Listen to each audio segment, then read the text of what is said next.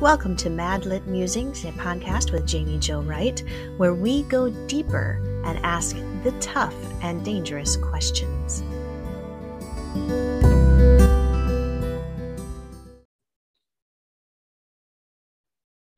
Hey everyone, and welcome to Mad Lit Musings. I am super excited today because we have with us Carol Award winning author, Christy Award finalist, Sarah Sundin, the queen of World War II fiction. Hi, Sarah.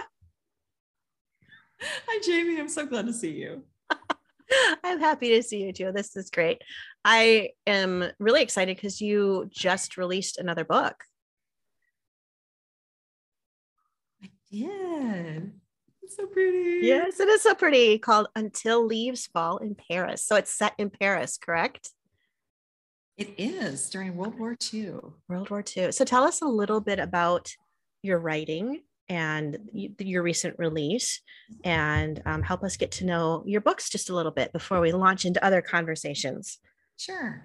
Um, well, I'm I write novels set in World War II, and this is my my 14th book. I still can't wrap my brain around that number, and um, I just enthralled by the World War II era. It's just so full of you know drama and daring and romance.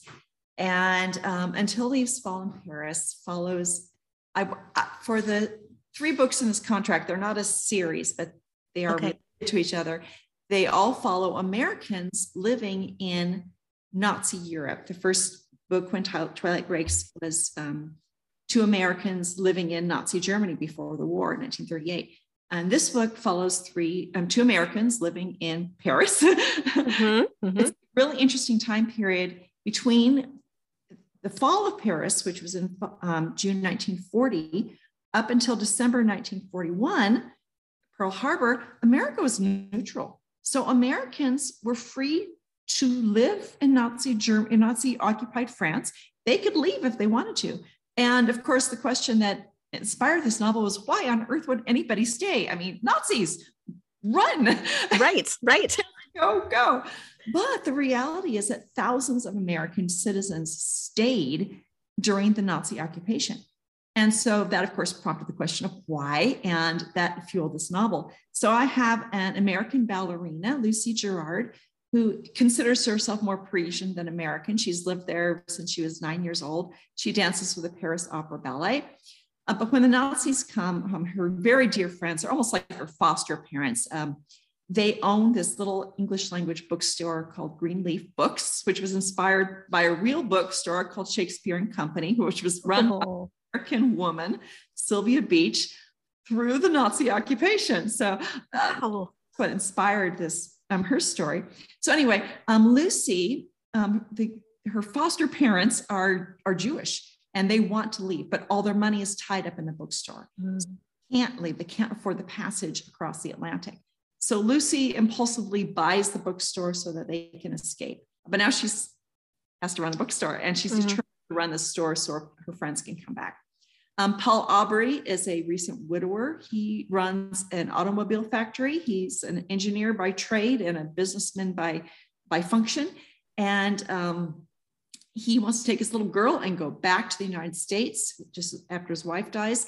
But the US Army convinces him to stay to keep his factory running. He has to sell civilian trucks to the Germans. But because he's talking to these guys, he can pass information on to the US military.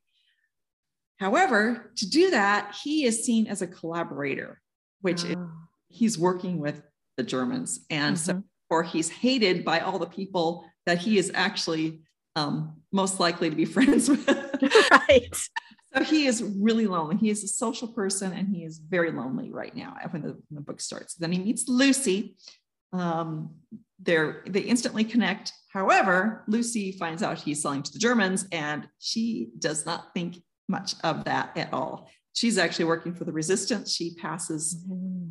pass messages between the leaves of books. I love it. That's her little contribution. That sounds absolutely thrilling. So we're going to end this interview right now so I can go read. um, and the cover is absolutely gorgeous. I love the Eiffel Tower in the background mm-hmm. and the blues. It's just, it's a beautiful cover. It sounds like an absolutely amazing book. And you are well proven to be a really, really good writer. Let me just say this for anybody who's not read your books. Once you start, you will not put them down. So make sure your family's prepared to, re- you know, eat cereal for supper and all that, all that stuff. So, well, one of the things here at Madlit Musings that is really important to me is getting into not just the story, but the heart of the story and how it can affect us as readers and as as believers and our own spiritual walk. So tell me a little bit about um, Lucy and Paul and maybe the spiritual journey that you take them on and and why you chose that. Well, the my character's spiritual journeys always come out of who they are. I get to know them as people first, and then I find out where, where are they weak, where are they strong, where do they need to grow, and that fuels their spiritual journey. Mm-hmm. And I, I, find it's always something I've had to work through my past. God's funny that way, or something that He wants me to work through. Mm-hmm. Um, but with Until Leaves Fall in Paris, it was interesting because I was coming at it from two different angles. Um, Lucy is a creative, artistic sort. She finds herself running this bookstore and she hates numbers, she hates math. She thinks of she thinks she's not very bright because she really did not do well in school because she was always daydreaming as an artistic sort and so her teachers told her she wasn't very bright and she believed it as children are wont to do and um, so here she is, she's trying to run this business mm-hmm. and she is not cut out for it, or she doesn't believe she's cut out for it. And she doesn't like anything financial. She thinks it's very bourgeois. She's very bohemian, very left bank, you know, art, art artistic. And so she doesn't want to do anything bourgeois. Um, and then there's Paul, who's her polar opposite. He's you know, an engineer. He's a mm-hmm. businessman. He loves numbers. And so he's trying to help Lucy figure out the business end of her bookstore. But as they are coming together, he, Paul also has a little four year old girl who is very creative. She tells stories. He thinks this, her stories are really weird, and and he's kind of concerned about her, and maybe he needs to kind of funnel her into a little more socially acceptable outlet for her creativity. And, and so, but he doesn't realize he's going to crush her spirit. Mm. That's who she is. She is a storyteller. So they've both come at it from these polar opposites.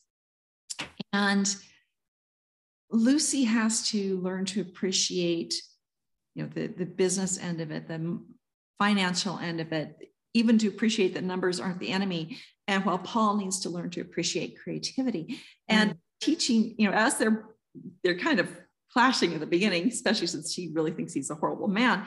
And, and but as they're doing that, they're really starting to come to in a um, to a deeper understanding. And that's something that's really dear to my own heart spiritually is that how God created each of us so differently. And we all have, you know, an, an innate traits that are different, different personalities, different gifts, um, different talents. And it's so important for us to we oftentimes will see the world in our own image and well why don't they do things the way i do them mm-hmm. and as opposed to appreciating others for who they are and how god made them and that doesn't mean we don't need to change and i think that's something that um, that lucy realizes that you know she is an artistic bohemian sort and that is the beauty of who she is but she also needs to learn to apply discipline in certain areas where she's not strong so that she can do her artistic work. And, and Paul also realizes that he, he doesn't realize how his creativity is already there with his car design. And mm. But but that kind of unleashes it so he can be a better car designer. So we do need to change. We all we always need to know our strengths and our weaknesses. I, I always said with my kids when they're growing up, because I, I, love personality tests. Mm-hmm. I think they're, oh my gosh, they're blast. And of course, as a mom, I'm real quick to real quick to figure out which right personality types my kids were in. And like, okay, honey, you have this personality type. These are your strengths. Work on, work with them. They're beautiful. You can use these for great good. These are your weaknesses. Mm-hmm. Don't just say, oh, that's just how I am. Realize they're there. And God may want to prune off some of those dead branches. He may want to smooth off some of those rough edges. Um, just because we are made that way doesn't mean that God can't make us into the better version of how He created us. And, and He does. He wants us to be new, He created us to be new creatures. So that means all the good of how we are physically created, and then He adds on to mm. that and and and shapes us. And so I was really encouraging my own children. And so I was doing that with Lucy and Paul too. you know, this is how God created you, but you can improve in this. And you're not going to lose who you are, but you can also um, do more in the world too. And um, so that was, it was fun to go through that journey with them and just learning that, just reminding myself and as I'm reminding Lucy and Paul and hopefully my readers uh, of just the beauty of um, how how and also how God works in the world. Uh, yeah. Lucy talks about um, how God created. A, Paul mentions that some that um, his daughter's skill isn't useful. It isn't. Mm. Useful. She's a storyteller. It's not very useful. And Lucy riffs about how um, well, God made beauty and it's not useful. Mm-hmm. God made music, it serves no purpose. And God made colors, they serve no purpose at all, but He created them. And um, and that's good. Obviously, God created it, it is good. And so that kind of sits on Paul, but he also reminds her that God created the universe in order with math- mathematical laws that cause it to function in a certain way and science, scientific rules that that create this order and that god is a god of discipline and order so they are both right and um, and i think that's it deepens our appreciation of the lord when we start to see different aspects of who he is um, and part of it is expressed in in how he created us so mm-hmm. Mm-hmm. have you ever struggled with or worked with somebody who struggled with knowing the gifts that God's given them and not liking that He gave them those specific gifts. Like, you know, there's times when, you know, as a character in a book or even even as myself, I'll look and be like, I wish I was really good at math. I'm not. I wish I was good at math. Um, but then there's also people that I've run into who are exceptionally talented at something and they undervalue it or they almost wish they didn't have that.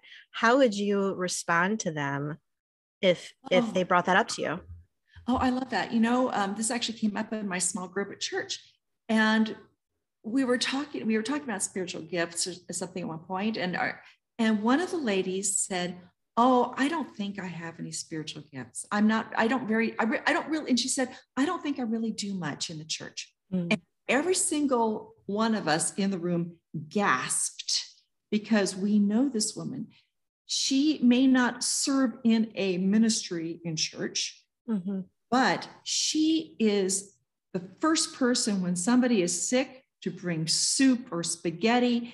Um, her friend was in the in a long-term care facility for months. Mm. Stan went every single day and sat by this woman's side and talked with the nurses and, and every single day. Uh, so I was like, oh, you minister in so many ways. She ministers in her family, she ministers in her community. You cannot be friends with this woman and not be ministered to. Mm. Like, oh, you have a gift. You might not be able to check off a box and say, oh, yes, I, I teach Sunday school. But, oh, I mean, but you see, I don't do what she does. I'm not that person. And um, what she does is so vital. So, and I and I love and I do love those conversations. And when people say, "Oh, I don't do anything," like, and I like to find and like, but you do yeah. this, but you do this. And what was fun was that everybody in the room was doing the same thing for her at the same time. oh, no. you do so much so and i and I, I i love that because that was how god that's how god created her this mm. really warm and giving heart and um and and she'll just give up anything to help somebody, a friend, even you know, somebody she doesn't know very well. That's just who she is. Yeah. And what a beautiful gift that is. And I'm so thankful for it because I don't have that gift. Right. Yeah. Yeah. And we need all those different gifts to complete exactly. the circle of need within mm-hmm. humanity around us. But exactly. yeah, I always find it interesting how some of the most gifted people and not I, when i say gifted not necessarily talented but gifted as in god has mm-hmm. given them certain abilities um yes often don't realize it because to them it's such an innate part of who they are it doesn't mm-hmm. seem special yeah. or exceptional so how do you help someone find their self-worth or their value mm-hmm. in how god's created them if they can't see it yeah and i i, I love that i teach women's bible studies and i also teach in, in kids, I teach Sunday school for fourth and fifth graders. And, you know, this comes up a lot. Um, and I, I really love getting to know the women and the children. And, and it's something very dear to my heart is when they, there was one woman in my women's Bible study we were talking about, and she felt the same, like, I don't think I really have anything. And so we started talking, what are you good at? What do you like to do? She has administrative skills. Mm. She started working with women's ministries, coordinating the Bible study, setting up the rosters, doing all that. She doesn't like to be in front, but she loves to be behind the scenes and getting all that stuff straight. And she keeps saying, Oh, it's I'm not really doing very much. Like, oh, yes, you are, because people hate doing that stuff and you're doing it. And it's it's so important because if she didn't do her work, nobody would be there at the Bible study because nobody would know where to go or have their name tags or anything. So um, I, I really like to help people see where they're good and try to tease that out. And mm-hmm. um, especially with the children really reinforcing what i what i see.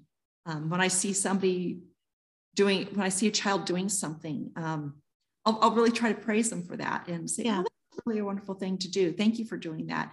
Um, just to help them see. And they, of course you know kids when you say something like that their face oh, really uh, you know, there was one little boy in my class a couple years and this kid just had the best heart. And um, he was also we had a group that year that just they couldn't sit still they just couldn't just there were some of the kids that were just kind of rude and distracting the other kids. And we had one little boy really sweetheart but he just was always goofing off and trying to make the other kids laugh.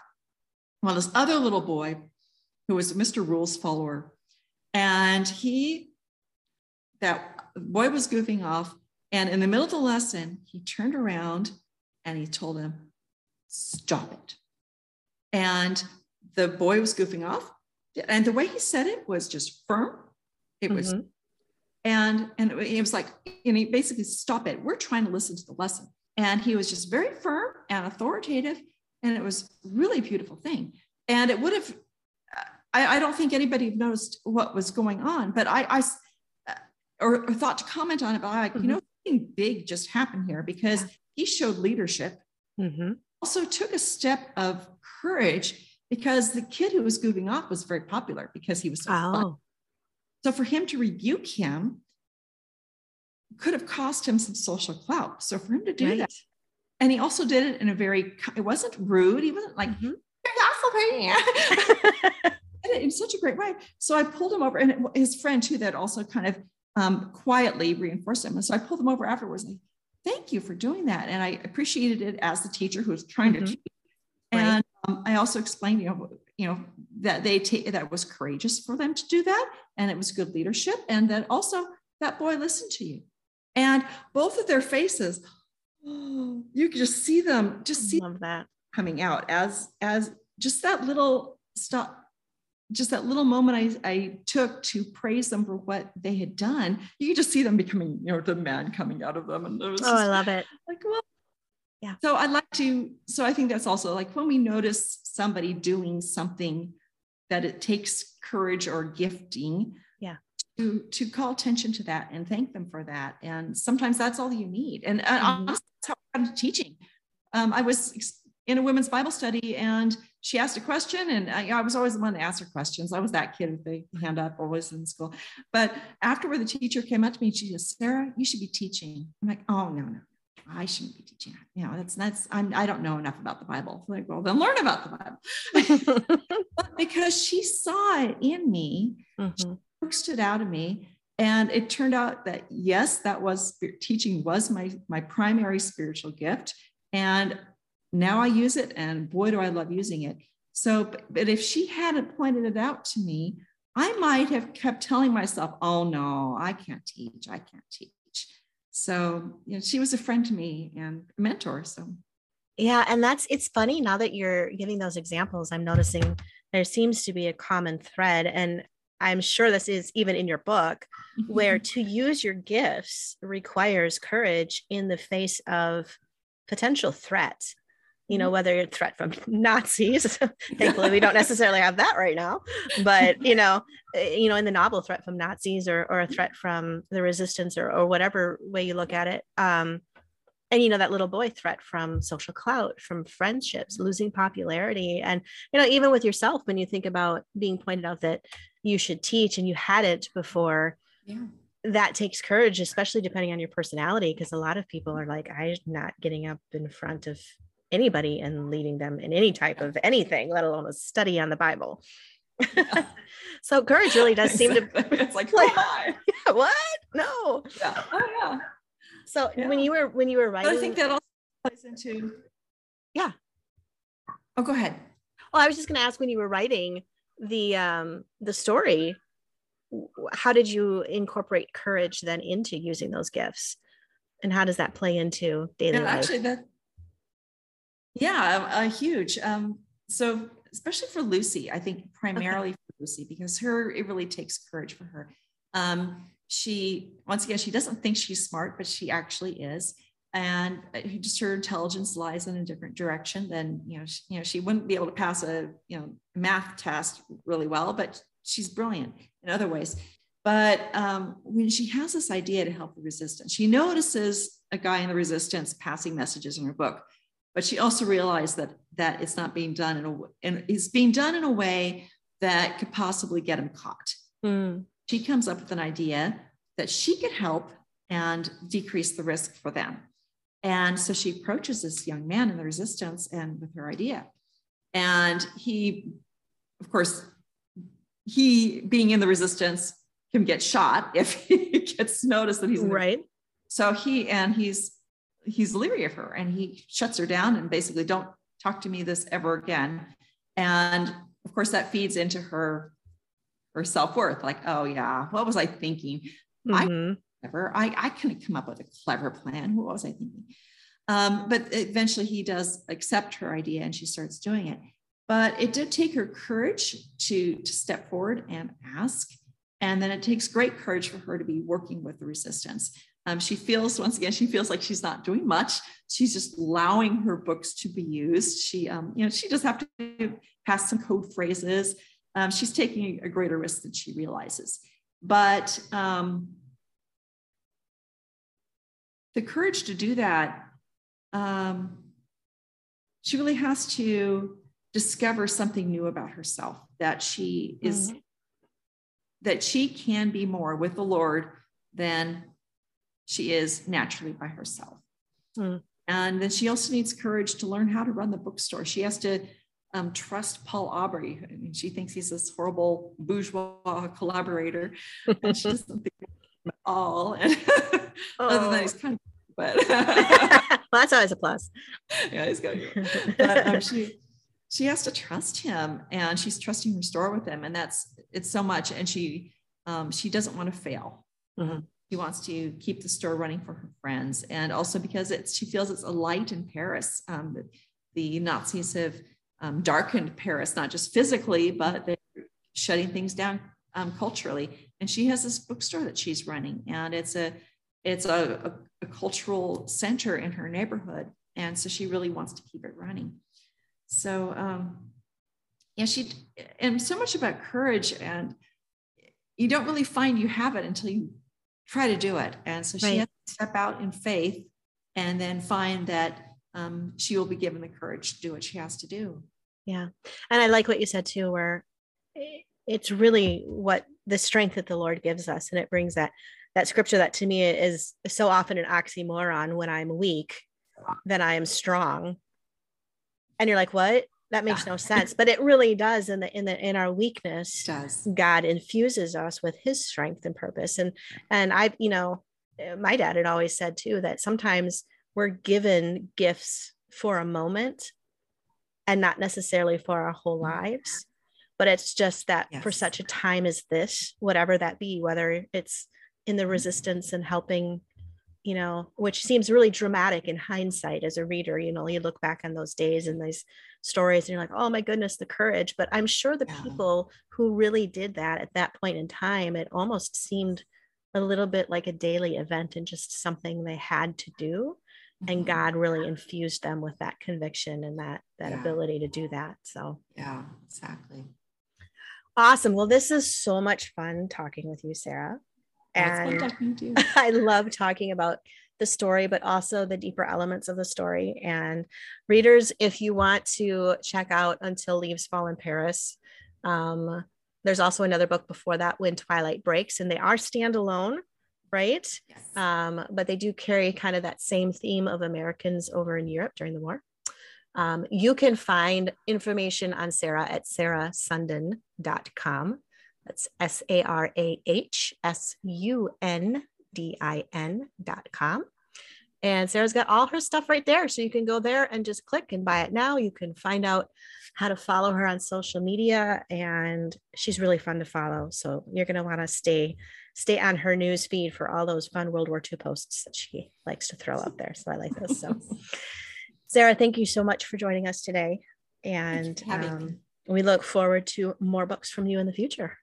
Well, thank you.